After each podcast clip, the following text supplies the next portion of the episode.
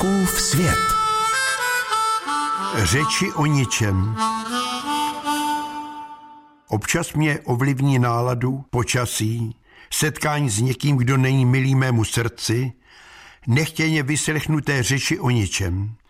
Snažím se často bez úspěchu vyjíbat se uličním nositelům katastrofických zpráv, ze slušnosti, která je jakousi společenskou zbabilostí, se stávám posluchačem a do mé hlavy se sypou zprávy o světové bídě, o epidemích, politických čachrech, o narůstajících zločinech, o demonstracích, šikanách, podvodech, nestandardních počinech vyvolených i zvolených, o atentátech, o nebezpečí svrabu, o oteplování. Hledám vlídné věty a laskavé úsměvy. Omlouvám v duchu ty, kteří na má bedra nakládají své problémy. Dozvídám se o těch, kteří jsou již na pravdě boží, vyčítám si, že odsuzuji ty, kteří si mne vybrali za svěřovací vrbu.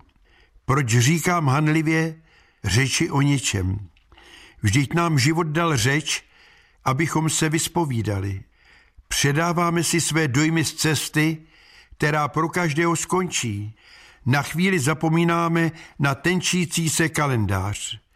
Naše vyprávění jsou náplastě na oděrky skutečnosti. Nechal jsem zbytečných myšlenek. Slunce vykouklo nad paneláky a moje skeptická nálada odplouvala při pohledu na toj-toj v rozkopané ulici. Na něm se skvěl plakát s nápisem Využijte letní slevy. Pod výzvou bylo připsáno křídou školáckým písmem Chodím do parku zadarmo. Nahlas jsem se rozesmál. Za mnou se ozval zdvořil malý kluk. Pane Fousku, to jsem napsal já. Než jsem stačil odpovědět, dodal, moje babička je učitelka a říká, že píšete knížky. Já budu také spisovatelem. Trochu polichoceně jsem se usmál. Chlapče, ale psát se má na papír a nikoli na stěny to je.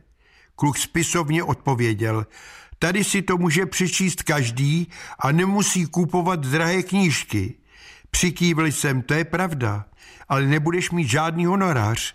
Kluk pohotově vyhrkl, vy také ne, pane Fousku, protože moje babička říká, že lidé stejně místo čtení knih čumí do pitomých mobilů.